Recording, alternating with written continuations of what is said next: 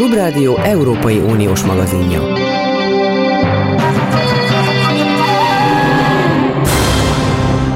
Jó napot kívánok, Zentai Péter vagyok. Ezt a műsort félelmetesnek szánt felütéssel kezdem. Én azt mondom, hogy a mostani helyzet Európában olyan, mint szeptember 11-én volt 2001-ben. Ne ijedjenek meg, azért annyira nem súlyos, de én nekem az a véleményem, hogy az példátlan volt, ugye, hogy utas szállítógépekkel megtámadják az Egyesült Államokat, és példátlan az, hogy megtámadják az Európai Uniót emberek ezreivel, mégpedig migránsok, vagy migránsnak álcázott emberek ezreivel, tízezreivel. Mit szól ehhez a felvezetéshez? Dunai Pál professzor, műsorunk gyakori vendége Münchenből. Jó napot kívánok! Jó napot kívánok! Hát nagyjában egészében ezzel egyet lehet érteni, természetesen van egy nagy különbség, hogy ez egy elhúzódó válság, és ennek következtében nem emberek ezreinek a halálát okozza egyik pillanatról a másikra, hanem elhúzódóan okoz súlyos nehézségeket. Meglehetősen példátlan dologról van szó, és olyan dologról, amit nyilvánvalóan a bielorusz hatóságok jól végig gondoltak annak érdekében, hogy megzsarolják az Európai Uniót, és különösen azért, hogy feltárják az Európai Unión belüli ebben a tekintetben meglévő megosztottságot. Bizonyos értelemben nem meglepő az, ami történik, hiszen már azért június óta ez zajlott a, a, a Belarus lett, illetve a Belarus-Litván határon, de most ez valóban szintet lépett. Ugye Belarusián keresztül eddig kb. 12 ezer embert próbáltak Irakból iraki Kurdisztánból, illetve Afganisztánból eljuttatni az Európai Unióba. Most körbelül tudomásuk szerint 4000 ember várja a bebocsátást a lengyel hatóságok által, és teszi ezt kísérletként meg úgy, hogy megpróbál erőt koncentrálni és ott áttörni a határon. A célpontjuk nem Lengyelország, hanem mindenek előtt Németország, ez minden keleti és nyugati tévéadó egyaránt mutatja, hogy mindenki Németországba akar menni. Németország pedig nyilvánvalóan nem akar egy második nagy menekült hullámot előmozdítani, ellentétben azzal, ahogyan Németország kezelte ezt 2015-ben.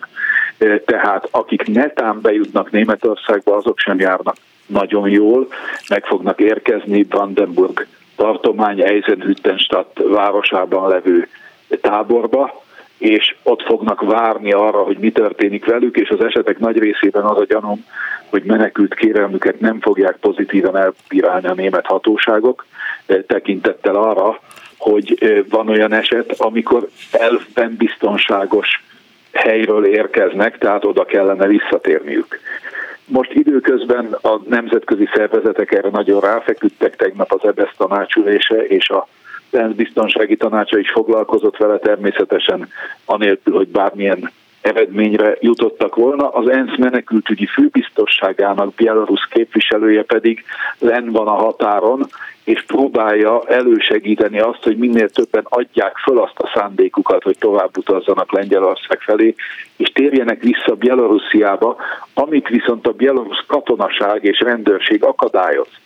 Hát egy nagyon kellemetlen helyzet kezd kialakulni. Egyetlen kivételt jelentett be a bielorusz oktatási miniszter ma reggel, amelynek az a lényege, hogy azok, akik terhesek, illetve kisgyermekesek, illetve iskoláskorú gyermekesek, azok visszatérhetnek Bielorussziába, és ott a gyerekeik iskolába kerülhetnek, ők egészségügyi ellátást kaphatnak. De ez egy ellenyészően kis része a teljes ott felhalmozódott létszámnak. Tehát kb. 4000 ember ügyével kéne valamit csinálni, és nyilvánvaló módon látjuk, hogy itt a belarusz hatóságok Lengyelországot aláásó tevékenységéről van szó, amihez, amihez Oroszország boldogan csatlakozik, bár a lengyel-orosz működés ebben nem maradéktalan van egy-egy terület, ahol nem értenek teljesen egyet, így Bielorusszia megzsarolná az Európai Uniót azzal, hogy lezárja a Jamal gázvezetéket. Oroszország ebben a tekintetben nem nyilatkozott, és Oroszország cáfolja azt, hogy az Aeroflot légitársaság érintett lenne a menekültek Bielorussziába juttatásában.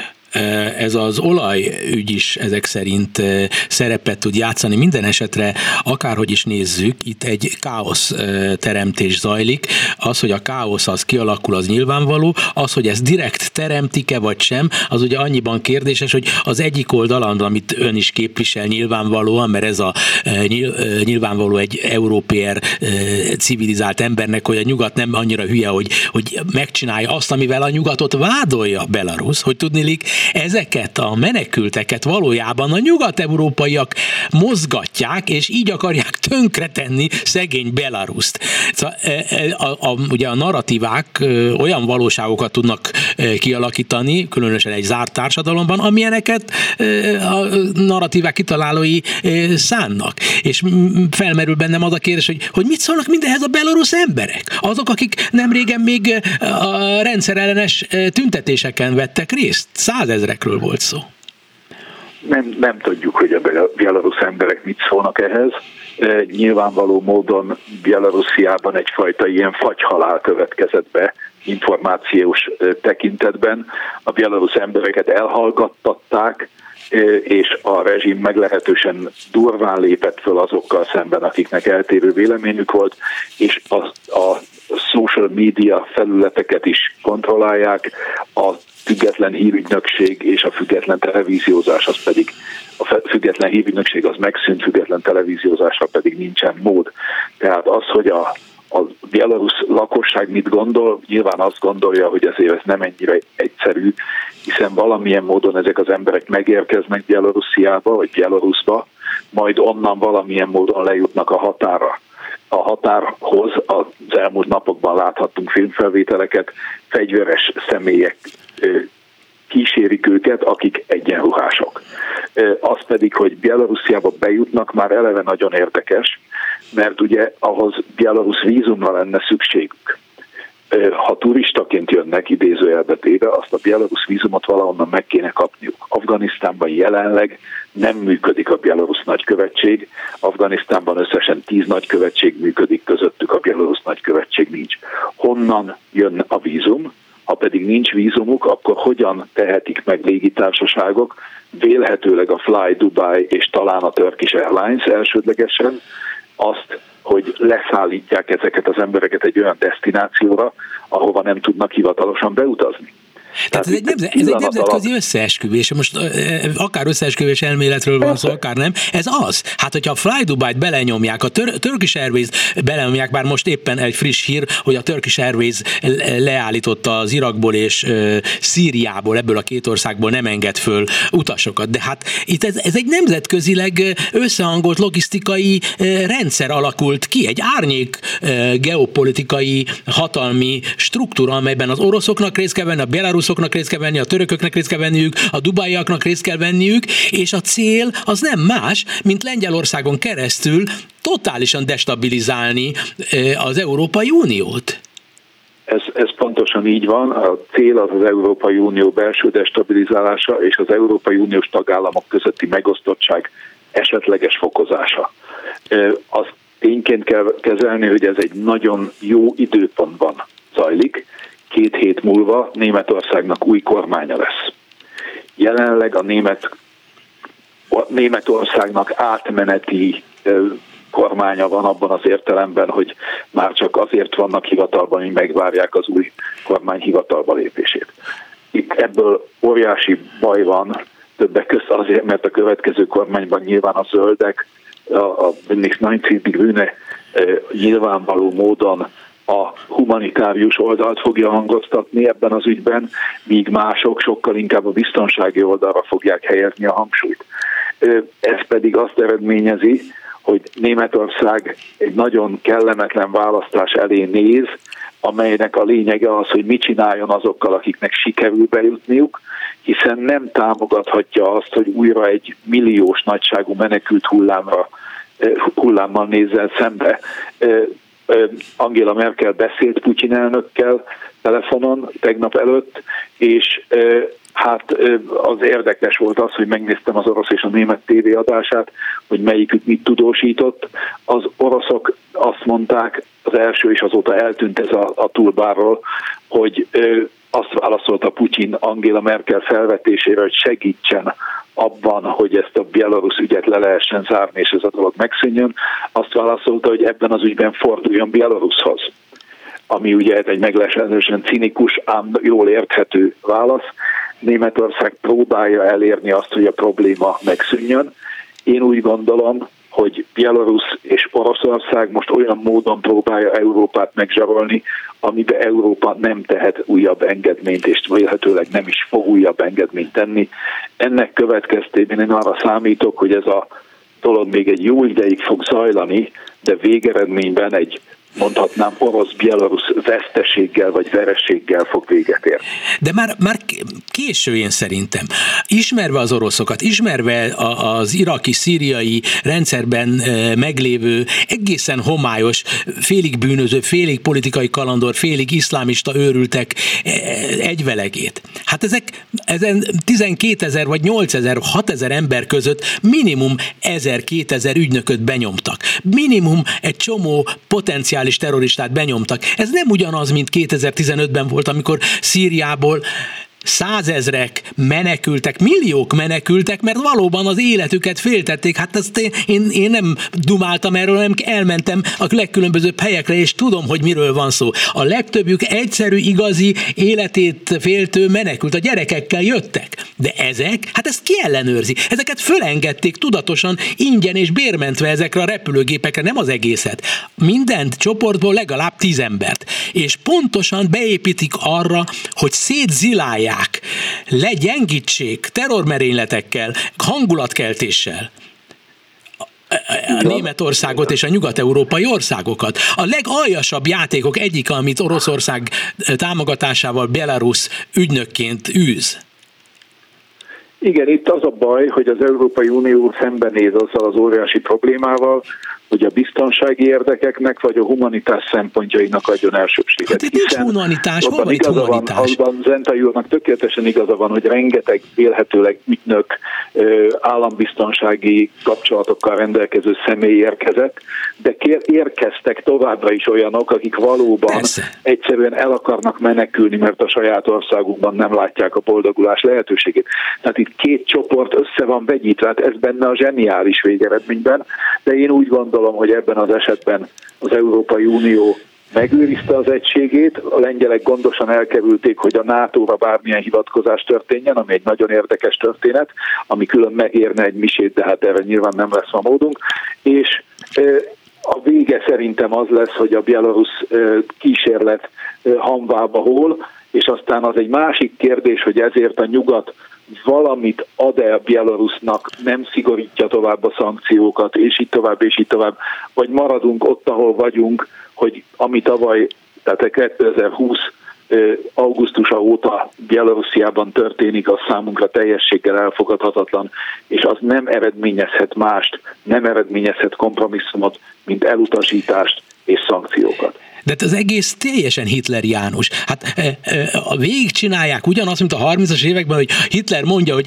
akkor, akkor adjátok ide ezt, azt, és akkor ők, ők odaadják, csak azért, hogy, hogy mégis a, a kisebbik rossz jöjjön elő. Miközben ezek a rendszereknek a természetéhez kapcsolódik, és az Oroszországnak, amióta az eszemet tudom, mindig ez volt a természete, hogy lezsarolja a másikat, és utána pedig kap engedményt. De hogyha ezek a technikák tudnak valami valamilyen eredményt elérni, akkor gyakorlatilag ugyanott tartunk, mint a 30-as években, hogy tudnélik az ilyen zárt rendszerek, amelyek ki akarják röhögtetni a világ szeme előtt a nyugati demokráciát, hogy milyen gyenge, impotens senkik ezek, azok végeredményben célt érnek. Azok az ügynökök már ott vannak Németországban. Így is, úgy is.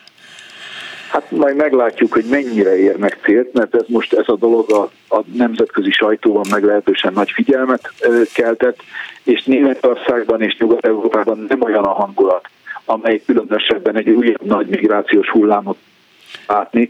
Ne felejtsük el, Afganisztán lakossága 39 millió ember, és ennek, hát ha legalább a fele nem szeretne lelépni, akkor ö, senki. Ennek következtében ez egy olyan kockázattal jár, ahol csak az elutasítás lehet a válasz. 1938-ból is volt mit tanulnunk a Müncheni paktumból, de 2015-ből az előző migrációs hullámból is, amely ugye meghozta nekünk a szélső jobb oldalt a német parlamentben, és itt tovább, és itt tovább. De hát itt most valójában nem a, a, a dolognak a, a tartalma a lényeg, hanem az, hogy lehet zsarolni a nyugatot. Ez a lényeg. Hát az most, most éppen milyen eszköz, mi, mi éppen a cél? E, most embersáncok, élő sáncok az, e, az eszközök. Teljesen nyilvánvaló, hogy arra megy a játék, hogy a nyugatnak leleplezni, hogy az állítólagos embersége, ami valójában megvan, hogy emberség, és azt a saját közvéleményük előtt, a nyugati közvélemény előtt hitelteleníteni, és az egész világ előtt hitelteleníteni, és a diktátoroknak az erejét e, e, magasra emelni a, a, a, az egyre hülyébb emberiségnek a szemében. Hát ez megtörténik. Folyamatosan történik. Ez, ez, ez, ez tökéletesen így van. Odáig menően, hogy Mária Zaharova, az orosz külügyminisztérium szóvivője azt mondta, hogy ha a lengyelek tudtak 2000 katonát küldeni Afganisztánba, akkor most igazán be tudnának fogadni 2000 menekült. Tehát egy iszonyatosan cinikus, cinikus a végtelenségig. hallható a túloldalon. Pontosan. Úgy, mint a Hitler, ugyanilyeneket mondott Hitler is. Pontosan. Arra számítok, hogy ebben az esetben nem lesz sikere a bielorusz-orosz tandemnek, hanem inkább a nyugat képes lesz ezt valamilyen módon megakadályozni és megállítani, jelezve, hogy Oroszország és Bielorusszia elérte a falat, és nincs út tovább. Adja a jó Isten, hogy igaza legyen. Dunai Pál nemzetközi jogász, nemzetközileg elismert geopolitikai szakértő. Minden jót kívánok önnek. Köszönöm szépen. Önnek is köszönöm szépen. És folytatjuk Lengyelország is, és a közép-kelet-európai régióval is, ez belül a V4-ekkel, ugyanis ez az ügy, ez a Belarus lengyel, Belarus nyugat-európai feszültség, ami szerintem egyfajta háború, jár, és emberek, élősáncok építésével zajlik, emberexporttal, ez a v az egységét is veszélyezteti véleményem szerint. E, folytasson kérem Széki János külpolitikai szakértő, aki az És című heti labban hetente e, rendkívül figyelemre méltó publicisztikáiról is ismert. E, köszönöm, tegező viszonyban vagyok veled, szervusz. Te neked egyébként első kérdésem az a véleményed, ami nekem, vagy sem, hogy tudnélik egyfajta háború háború már zajlik. Orosz-Belarus tömbés Nyugat-Európa között. Van egy olyan értelmezés, igen, hogy ez egy hibrid, hibrid háborús cselekmény Oroszország és persze természetesen Belarus részéről. Értelmezés kérdése, tehát feltett feltétlenül ellenséges akció Belarus és orosz részről.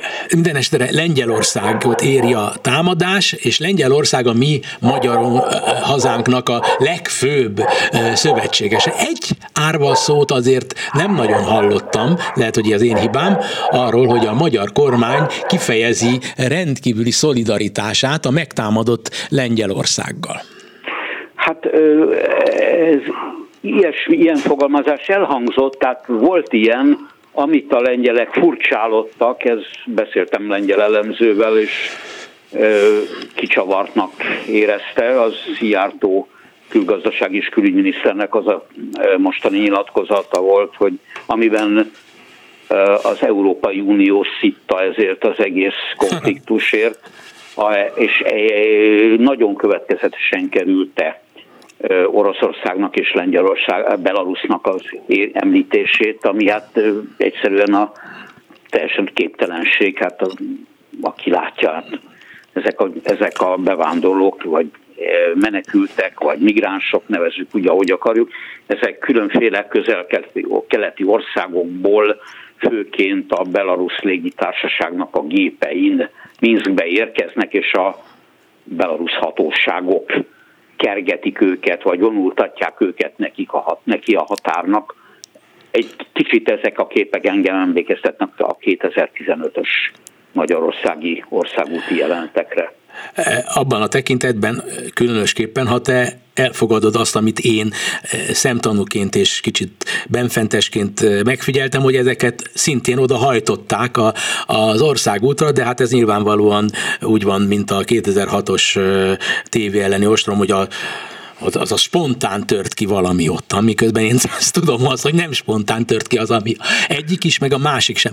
De most nem akarok mindenfelé elkalandozni, de minden esetre az biztos, hogy a mostani helyzet alapvetően más, hiszen ezeket az embereket vízum nélkül a belarusok beengedték az országba, fölengedte a belarusz légitársaság. Állítólag, állítólag valamilyen diákvízumuk van, tehát az asszonyoknak, meg az öreg embereknek, igen.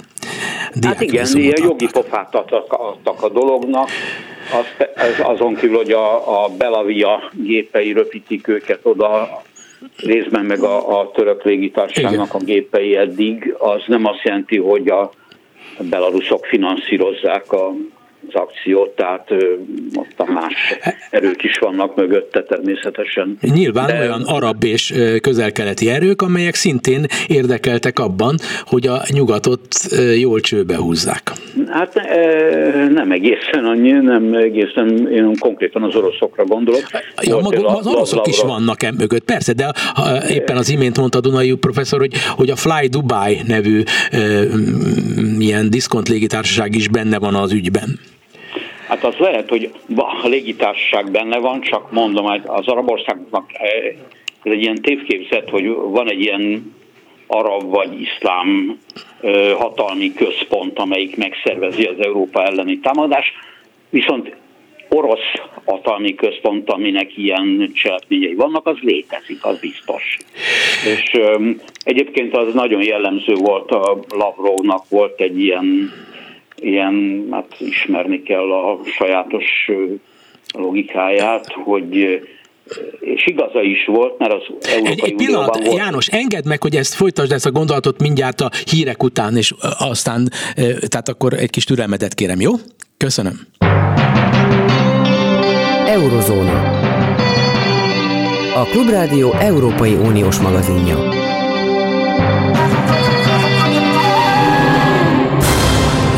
Orosz külügyminiszternél tartott Széki János, kérem folytasd. Tehát ott tartottunk, nem, nem csak Lavrov, hanem más kormánytisztviselők is. Tehát elhangzott, a Bloomberg feldobta, hogy, hogy az Aeroflot röpíti ezeket az embereket a közel-keletről Minskbe, és ezt egy lengyel kormánytisztviselő is, a magasrangú lengyel tisztviselő is meg, megerősítette, és hogy az Európai Unió az, az szankciókat tervez az Aeroflot ellen, mire az volt az orosz válasz kormány szintről, hogy hát egy teljes őrület, semmi, köz, semmi köze hozzá az Aeroflotnak. Hát a, a, az orosz hibrid hadviselés sok, sok évtizedes történetéből tudjuk, hogy igyekeznek nem saját nevükön bonyolítani dolgokat, hanem hamis zászlók alatt. Hát ugye Tehát vannak, ez a Wagner Group nevű ilyen zsoldos képző, vagy nem igen, tudom. Sereg, igen. igen. Ugye az is egy, egy, egy orosz fedő szervezet lehet, és ugye vélhetőleg senki nem tudja bizonyítani, hogy orosz reguláris, oroszok, hivatalos igen. csapatok tartózkodnak Ukrajnában, de tudjuk, hogy ott vannak. De hát ez, ez, ez a hibrid hadviselésnek egy része, hogy azt hazudnak, amit akarnak, de nem csak az oroszok. Igen, természetesen. Hát és amellett hát ugye azt, azt tudjuk, hogy Oroszország és Belarus között ez államszövetség áll fenn. Most ezt, ezt mikor mennyire veszik komolyan, az teljesen más tartozik. De ugye most abból indulunk ki, hogy te, aki egyébként tényleg autentikusan figyeled az összes V4 országnak a belső ügyeit, tehát a csehek, szlovákok, lengyelek, magyarok ügyeit, Igen. tehát hogy, hogy ez az egész problematika, ez nem tud előbb-utóbb kirobbanni és gyúanyaggá válni eme négy ország között? Hát van, van, van vitáspont, tehát az egyik a, az, hogy a, most például a cseh, az egyik dolog az, hogy ami most például a cseh külügyminiszter jelölt azt nyilatkozta, hogy a, ha erre kérdeznél rá, hogy vége a visegrádi együttműködésnek, azt mondja, azt mondja, hogy nem, fenntart, fenn akarják tartani a V4 együttműködést. A lengyel három tenger koncepció keretei között. Ugye ez a három tenger, ez tulajdonképpen a posztkommunista uniós tagállamokat plusz Ausztriát jelenti, amiben benne van a V4 is. Ez az egyik dolog. Ez a lengyeleknek szívügyük, a cseheknek szívügyük, a magyaroknak tudtommal nem annyira szívügyük, mert benne vannak olyan Benne van például mondjuk Románia is, amivel eléggé hullámzó a viszonyunk. Ez az egyik dolog. A másik az az, az Oroszországhoz és Kínához fűződő viszony, ami a ami, ami, mely tekintetben a V4-ek erősen ketté oszlanak, a, mert illetve három, ketté egészen. Pontosan az egyik oldalon Magyarország van, ahol ami nagyon szíves kapcsolatokat ápol Oroszországgal is, meg Kínával is.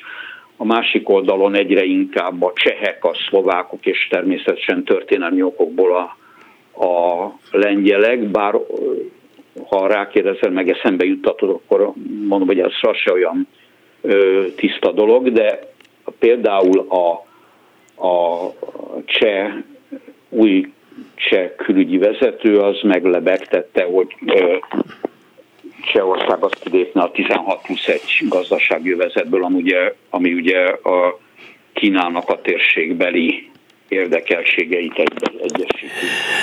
A, a cseh országi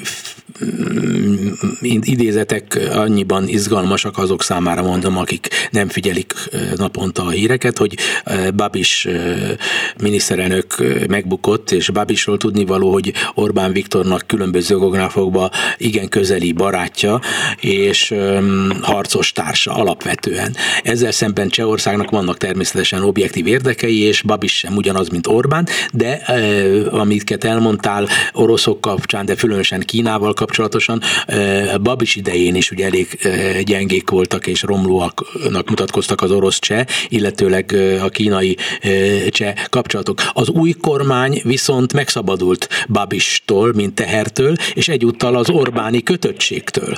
És vajon az, hogy most Lengyelország ennyire ki van szolgáltatva inkább a nyugati partnereknek ebben a Belarus ügyben, Szlovákia pedig egy nagyon pragmatikus gazdasági érdekeket mindenek elé helyező ország.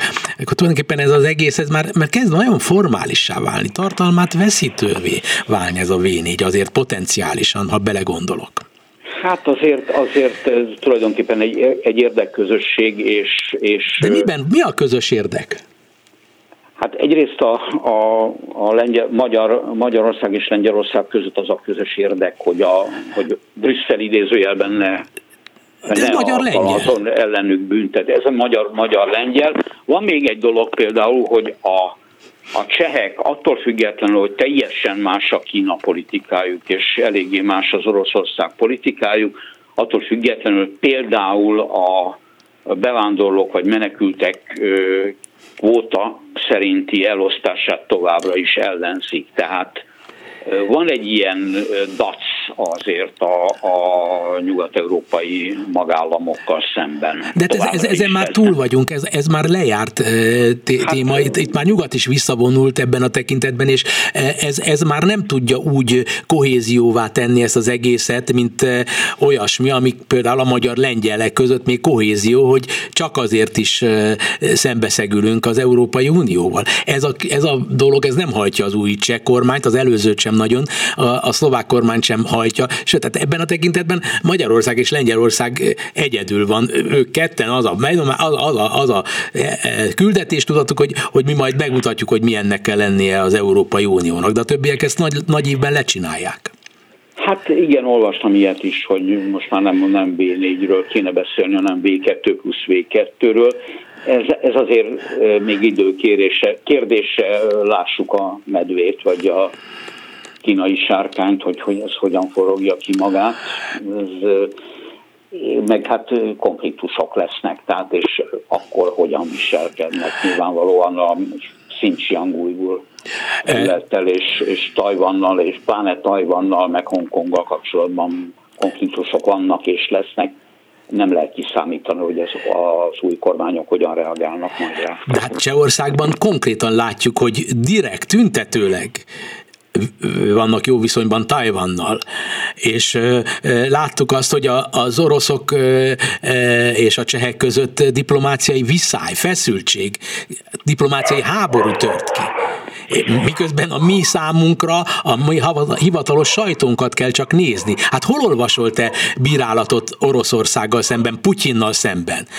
Annak a tizedét nem tudod elolvasni, amit a nyugat-európai szövetségeseinkkel szemben el tudsz minden nap olvasni mondok valamit azért, hogy Csehországban szabályos törvény tiltja azt, hogy az atomerőmű felújításban orosz vagy kínai vállalatok indulhassanak a pályázaton. Na tessék. Tehát ez, de ez még ez, ezek, hogy mondjam, belső ügyek, tehát nem biztos, hogy ez kenyértörésig vezet. De ez stratégiai érdekkülönbségeket mutat. Hát ez nem, mi az, hogy belső érdek? Hát ez nem egy stratégiai érdekkülönbség. Egyik ország tiltja azt, hogy, hogy törvényileg, hogy, hogy azokkal legyünk jóban, milyen stratégiai együttműködések terén, mint akik Magyarország számára az Atya Úristent jelentik.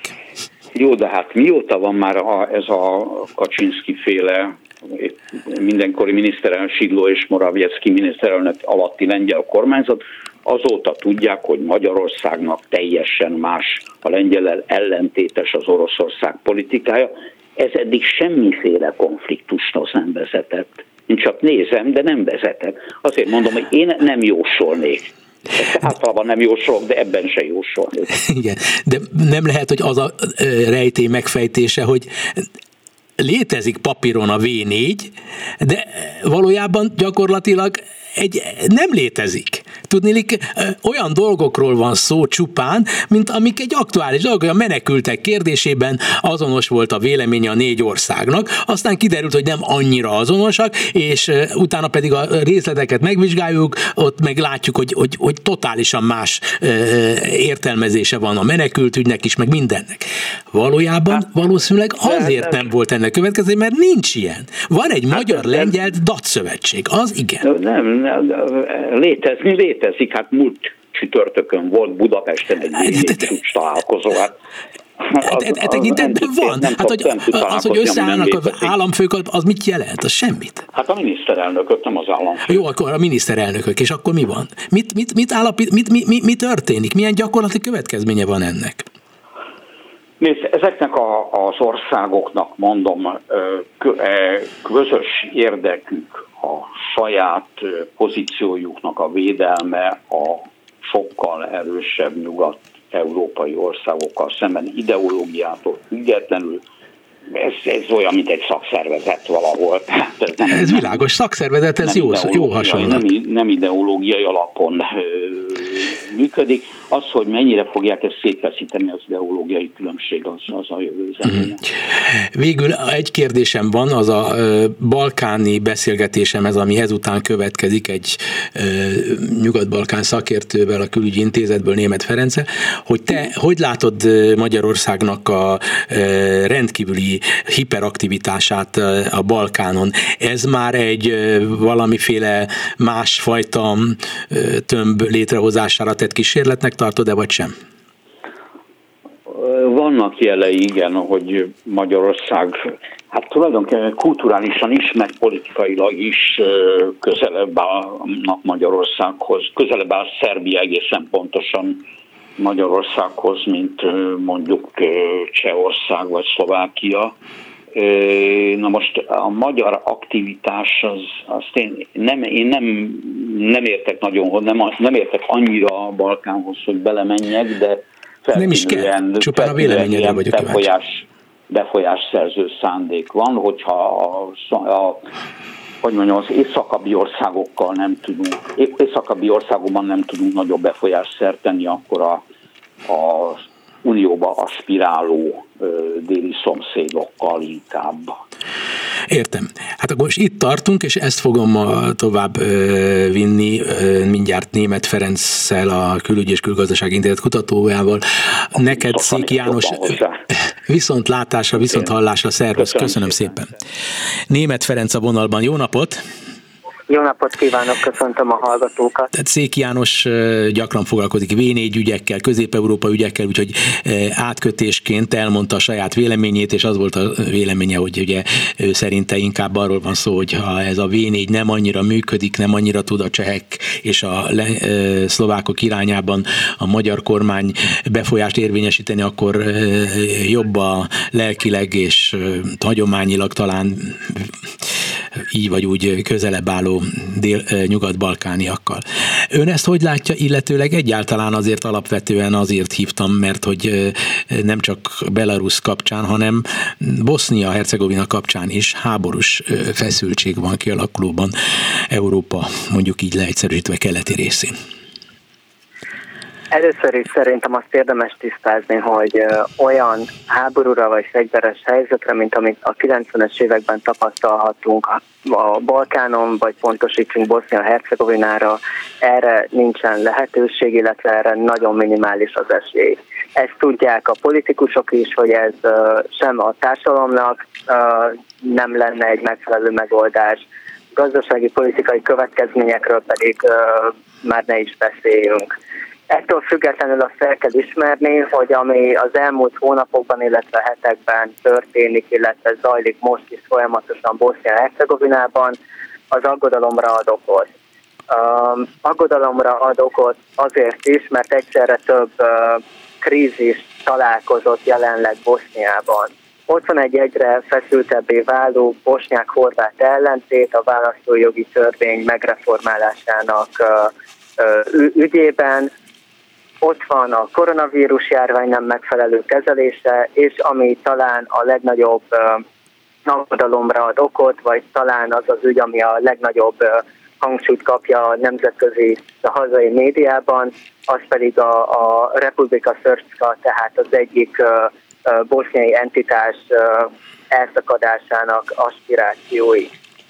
Arra a kérdésre válaszolva, hogy mennyire reális ez az elszakadási lehetőség, azt kell, hogy válaszoljam, hogy nemzetközi közösség részéről, és itt elsősorban az Európai Unióra, illetve az Amerikai Egyesült Államokra gondolok, nincsen realitása annak, hogy egy ilyen ötletet támogassanak, sőt, uh, már megkezdődött különösen Washington részéről egy elég, előter, el, eléggé uh, erőteljes nyomásgyakorlás annak érdekében, hogy azon politikusok, itt elsősorban Milorad Dodikra, az államelnökség szert tagjára gondolok, egy kicsit csökkentsenek ezen a retorikán, ezen az úgynevezett háborús retorikájukon. Na de például Magyarországnak a miniszterelnöke és államfője a minap gyakorlatilag azért volt Bosznia-Hercegovinában, hogy narratív módon, de megértéséről biztosítsa a szerb revíziós elképzeléseket. Ez nem teljesen igaz. Tehát a miniszterelnök úr, illetve a, a Szijjártó miniszter úr Banyalukában alapvetően gazdasági és legjobb tudomásom szerint energiapolitikai kérdésekben tárgyalt. Milorad Dodikot nem biztosították arról, hogy esetlegesen támogatnák az elszakadási törekvéseit. A magyar külpolitika véleményem szerint tisztában van azzal, hogy a szerb köztársaság elszakadása, vagy esetleg Szerbiába való csatlakozása dominó effektust indítana el nem csak a Balkánon, hanem olyan folyamatokat indítana el, amit mi Magyarország és a saját bőrünkön éreznénk meg. Magyarországnak pedig 90-es évek óta prioritás jelent az, hogy a térségben, tehát a déli szomszédságunkban stabilitás legyen, tehát biztos vagyok benne, hogy ezt a narratívát próbálta átadni a hivatalos látogatása során is a miniszterelnök úr a boszniai képviselőknek. De azért az normális, hogy miközben mások egyenesen elhatárolódnak, hogy találkozzanak ezekkel a elszakadást hirdető szerbekkel, addig a magyar miniszterelnök és a külügyminiszter vele, vele ezzel a konkrét személlyel, Dodikkal ebüt ebédel? Hát azért most Magyarország legyen a közvetítő? Tehát ki, ki kéri, ki, mi, mire föl? Ezt, ezt elismerem, mert számomra is elég furcsa, ez egy nagyon rossz időzítés volt ez a diplomáciai látogatás. Azt azért itt érdemes hozzátenni, hogy ezen látogatások nem csak Boszniában, hanem mondjuk Szerbiában, vagy a térség többi országába, mind miniszteri államelnöki vagy miniszterelnöki szinten nagyon gyakoriak. Az viszont igaz, hogy egy ilyen feszült helyzetben éppen Milorad Dodikot, az elszakadás szószólóját meglátogatni nagyon szerencsétlen és nagyon rossz fényt fet a jelenlegi magyar vezetésre. Ettől függetlenül azonban azt is érdemes látni, hogy a látogatás előtti pár napban pedig a magyar fél Christian Schmittet, az új bosznia-hercegovinai főképviselőt fogadta egy beszélgetésre, és ebből pedig én arra következtetek, hogy Magyarország abszolút érdekelt abban, hogy az ország egybe maradjon, és alapvetően ez a látogatás is arra szolgált, hogy a terepről, tehát lentről a helyszínről tájékozódjanak egy kicsit jobban az esetleges helyzetről, vagy a megoldási lehetőségekről. Más kelet-közép-európai országok is ennyire aktívak abban a térségben? Tehát, mert ugye azért mi nem vagyunk a Bal- Nyugat-Balkánnak a tagjai, hát persze mondhatjuk, hogy nekünk nem mindegy, hogy Szerbia környékén mi van, ezt mondhatja Bulgáriától Görögországon át egy sor más ország, még Olaszország is mondhatja, tehát bárki mondhatja, de hogy valakik ennyire aktívak abban a térségben, az egy ilyen pici ország, amelyik ugye azért nem a világ első számú hatalmainak egyike, bár nem tudom, hogy ez már lehet, hogy idejét múlta, hogy amit én mondtam, mert valamelyik nagy hatalom vagyunk, de azt nem értem, hogy mi, miért kell ez az egész nekünk? Alapvetően itt mindig azt érdemes figyelembe venni, hogy Magyarország hol helyezkedik el, milyen geopolitikai térben mozgunk. A szomszédainkat nem változ, nem válthatjuk le. Cserélhetjük ki olyan könnyedén, így van. Tehát Magyarországnak igazából kormánytól függetlenül a balkáni térség mindig fontos volt, mind gazdaságilag, mind pedig politikailag is. Az elmúlt években pedig uh, jelentős gazdasági érdekeltségeket sikerült a magyar vállalatoknak is kiépíteni a nyugat-balkáni államokban, ezek bővítéséhez, vagy legalábbis a stabilitásuk megtartásához pedig elengedhetetlen egy stabil, biztonságos környezet megteremtése, illetve fenntartása a Balkánon. Na de ezek a... Alapvetően, alapvetően a térségben Magyarország aktivitása nem tegnap kezdődött, de valóban kiemelendő az, hogy mondjuk a V4-es országok közül egyértelműen Magyarország a legaktívabb a térségben, ez az a térség, ahol legjobban tud érvényesülni a magyar geopolitikai érdek.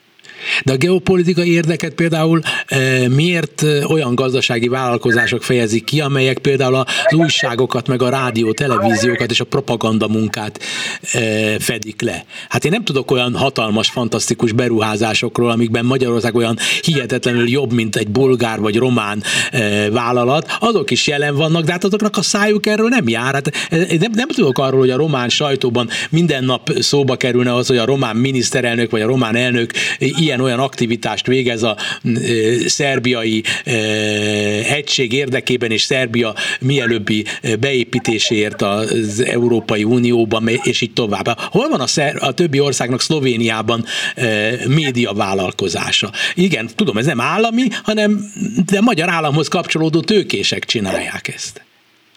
E, ez így van Szlovéniában, illetve Észak-Macedóniában is elég komoly uh, média jelenléttel vannak jelen magyar vállalatok, azonban a magyar jelenlét nem csak erre korlátozódik le.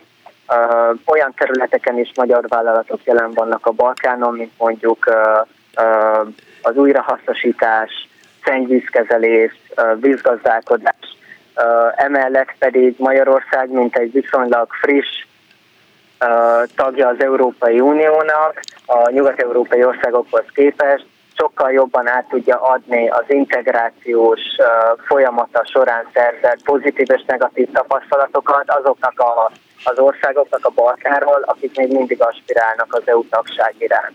Hát de ez, ez Bulgária is meg tudja csinálni, le, és Románia is meg tudja csinálni. Le. Tehát uh, én nem szűkíteném le, illetve nem sarkosítanám ki alapvetően uh, egy-két területre a magyar érdekeltségeket, illetve jelenlétet a Balkánon.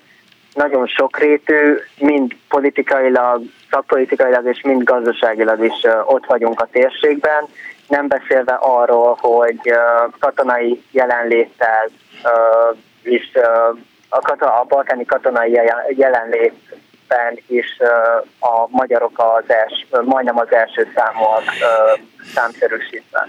De, de miért nem izgatja mindez azokat az országok simán e, ilyen elképesztő politikai idézélbetéve beavatkozások ellen, nélkül is képesek a Balkánon kiváló üzleteket kötni. Tudom, hogy Románia kiváló üzleteket köt, tudom, hogy Bulgária kiváló üzleteket köt, tudom, hogy Görögország, Törökország, mindegyik köt. Törökországot hagyjuk, mert az, azok is beavatkoznak. De, de én ezt nem értem, azt sem értem, őszintén nem értem, hogy, hogy miért pont Magyarországnak kellett megmentenie ezt a Gruevski nevű észak, észak-macedon miniszterelnököt, egy olyan országnak a, az elítéltjét, akinek, amely országnak mi támogatjuk hivatalosan az Európai Uniós csatlakozását. És ugyanakkor azt mondjuk, hogy azért kell a Gruevskit megvédeni, mert abban az országban életveszélyben van ez a Gruevski. Abban az országban van életveszélyben, amelyiket mi támogatjuk, hogy legyen az Európai Uniónak a tagja? Itt nagyon külön kell választani a magas politikai szintet és a szakpolitikai szintet. Ha a kérdés első felére válaszolok, miért nincsenek annyira jelen, vagy miért nem reklámozzák a románok, bolgárok, görögök, vagy az olaszok a jelenlétüket, kisország vagyunk, el kell adnunk magunkat. Hát, Bulgária is elég kis ország. Bulgáriának, Bulgáriának alapvetően más, más felé irányulnak a külgazdasági kapcsolatai, uh, elsősorban mondjuk uh, Oroszország vagy a, a közvetlen szomszédsága felé. Uh-huh. Tehát ilyen szempontból uh, én nem szűkíteném le ismételten csak a magas politikai szintre a kooperációt, sokkal uh, mélyebb és szerteágazóbb, mint ahogyan az mondjuk a, a médiában uh, megjelenhet. Uh-huh. És a Gruevski ügyről mi a véleménye? Vagy arról lehet-e egyáltalán véleménye az embernek? A Gruevski ügy igazából már egy pár, pár évvel ezelőtt lefutott uh, ügy, sem Észak-Macedóniában, sem uh, Magyarországon uh, nem beszélnek róla. Közvete, közvetett vagy közvetlen kihatása uh, nincs a két oldalú politikai kapcsolatokra. Tovább léptek, minden, mindegyik fél tovább lépett ezen de e, az nincs a le, akkor a pakliban, hogyha akkor azt meg lehetett csinálni, akkor ez továbbra is egy, egy minta lesz? Tehát, hogy, hogy, hogy egy következő Gruevski esetében is, de, de, de akkor sem értem egyébként, hogy mi, mi, mi, miért a mi hazánk, miért az én hazámnak a, a, a, a nagykövetsége, mi, mi, miért, miért kap egyből politikai menedékjogot egy, egy elítélt ember, akiről tudjuk, hogy elítélt, miközben nem elítélt, és valóban életveszélyben lévő szíriai családokat pedig megfosztanak ettől a lehet lehetőségtől. De hát ez nem demagógia a részemről, én csak kérdezem. Erről valószínűleg pedig a, a, az foglalatos szerveket kell megkérdezni. Értem, értem. Na, a lényeg az az, hogy, hogy ön úgy gondolja-e vagy sem, hogy a balkáni aktivitás az összefügghet valamilyen módon azzal, azáltal emelkedik, hogy csökken a v belüli aktivitás, különösen a cseh és szlovák magatartás távolodására a magyartól. Ezzel az össze, én, én az E2 között nem látok uh, okokozati összefüggést.